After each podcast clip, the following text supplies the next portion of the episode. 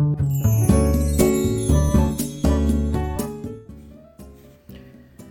い、おはようございます。愛知県岡崎市のオーラムという一人サロンで美容師をしてます。カナダと申します。このチャンネルでは一人サロンのオーナー様のお役に立ちそうな情報や大人女性の美容のこと髪のことなどを毎朝7時に配信しています。え僕の美容室では学割をやってないんですねでその学割を、えー、作っていない理由を、えー、お話ししようと思いますえーと、結論を先に言うと、まあ、すごく簡単なことなんですけど学割をする必要がないというか学割をする理由がないっていうことなんですね。なんかこれあの答えになってるのかどうかっていうちょっと微妙かもしれ微妙だと思われるかもしれないんですけど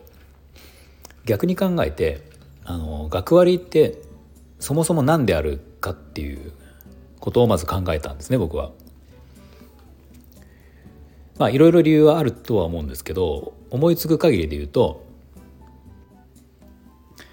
まあ、一つはあのまだ経験の浅い美容師さんスタイリストが、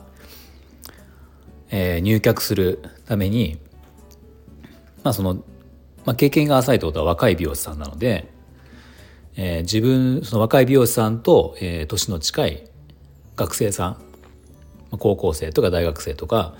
まあ、若いお客様を、えーまあ、言い方悪いですけど練習台というか、まあ、経験を積むための、えー、経験を積むためにその若い学生さんのお客様を増やしたいっていうのが一つの理由ですね。なんでこれはまあ僕の店だと関係ないというかあの僕は一人サロンで僕しかいないので関係なくてあのまあこれスタッフが多い美容室とかだとその若いスタイリストさんっていうのがあの、ね、毎年こう出てくるので、まあ、その美容師さんに経験を積ませなきゃいけない時に、まあ、有効な方法ということで学割があると思うんですけど、まあ、この理由としてはうちにはまず当てはまらないんですね。で他に思われたる理由としては学生さんがあの多くお店の前を通るとか、まあ、学生、えー、学校の近くにお店がある美容室があるとかの場合だと、あ、そこの客層を取り込むことで売り上げが増えるんじゃないかっていう、まあ、そういった理由で学割って作ってるとこが、まあ、あるんじゃないかなと思うんですけど、まあ、これもうちのお店の立地だとまあ、全く関係ない部分なので、まあ、これも当ては当てはまらないっていうことですね。まあ、今挙げた2つの理由で学割を作ってる店というかまあ多分おそらく昔から学割があるのはそういった理由がほとんどなんじゃないかなと思うんですがまあこれ僕の今の、えー、働き方一人サロンっていう働き方だとまあ、まず関係がないという、えー、当てはまらないですね。学割をする理由には当てはまらない。で仮にじゃあそのまあうちのお客様でもあのお子さんとかいるねあの学生さんのお子様がいるお客様が多いので、学割ってありますかっていう質問はまあなくはないんですよ。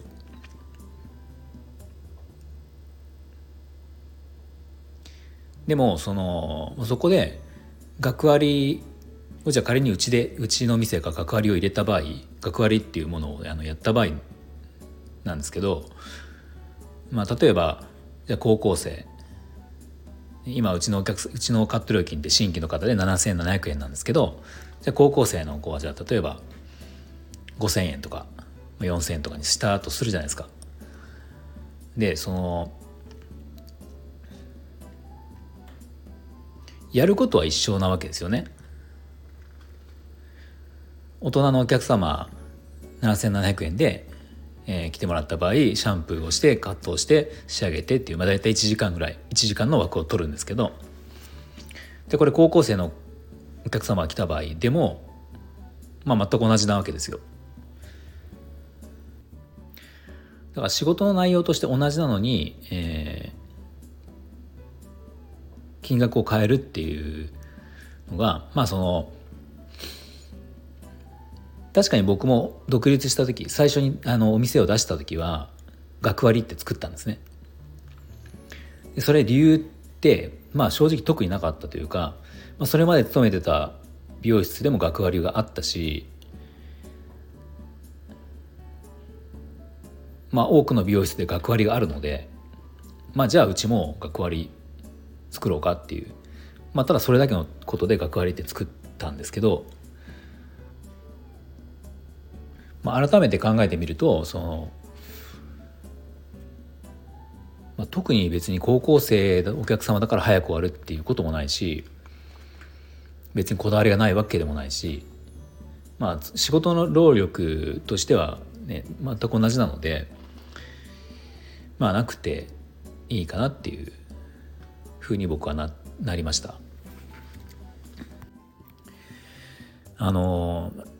まあ、ある程度なんかこう何年か美容室を経営してきて、まあ、僕は思ったのはこの美容室の業界ではなく例えば他の業界で見た時に例えば飲食店レストランとかもそうだけどそのお店の色とかそのターゲットっていうのが、まあ、かなりはっきりしてるじゃないですか。例えば高級レストランとかで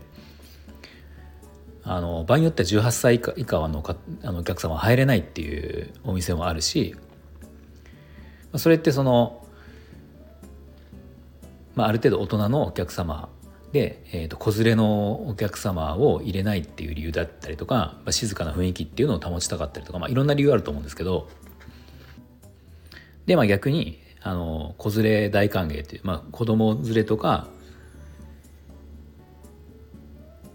まああの多少こううるさくなっても大丈夫っていうあの雰囲気で気兼ねなく子供を連れて行きたいっていうお客様を、えー、歓迎してる、まあ、お店っていうのは一方ではありますし、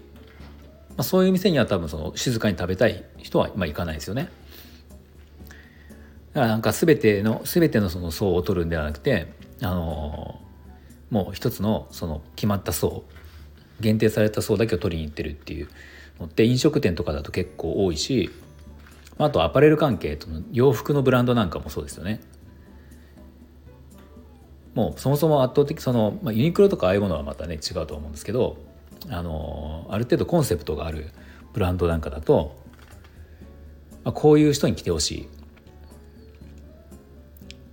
とか、まあ、こう逆にこういうものを求める人はうちの服に合わないから他他の服着た方がいいとか、まあ、そんな感じ、まあ、そうは言ってるわけじゃないと思うんですけどもうなんかあるじゃないですかその服のブランドのイメージが。そういうものって結構その他の業種ではかなりあるんですけど美容室の業界っていうのがあまり今までなかったなっていう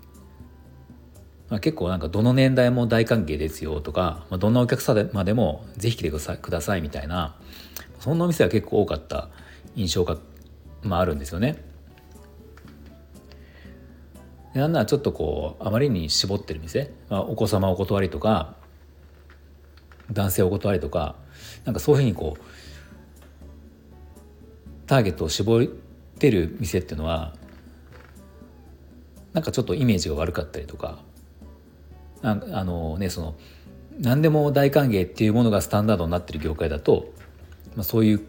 風潮があるのかなっていうのがちょっと思ったんですけど、まあ、だいぶ最近はちょっと少しずつ美容室業界もその差別化っていう意味でかなりこう絞ってきたりとかあの技術でね特化型何かの技術に特化した美容師さんとかっていうのもまあ増えてはきてると思うんで変わってはきてるかなと思うんですけど、まあ、そんな考えの延長でいくと学割っていうのはまあ必ずあるもんでもないかなと必ず入れあの作るものでもないのかなっていうのでまあうちは数年前にあのまあいらないものいらないものというのっていうかあのうちには合わないもの必要ないものは、えー、なくしていこうと思って、まあ、その中の一つとして、えー、学割はやめました。でまあやめた結果、えーまあ、これは成功ですねあのうちとしては成功です。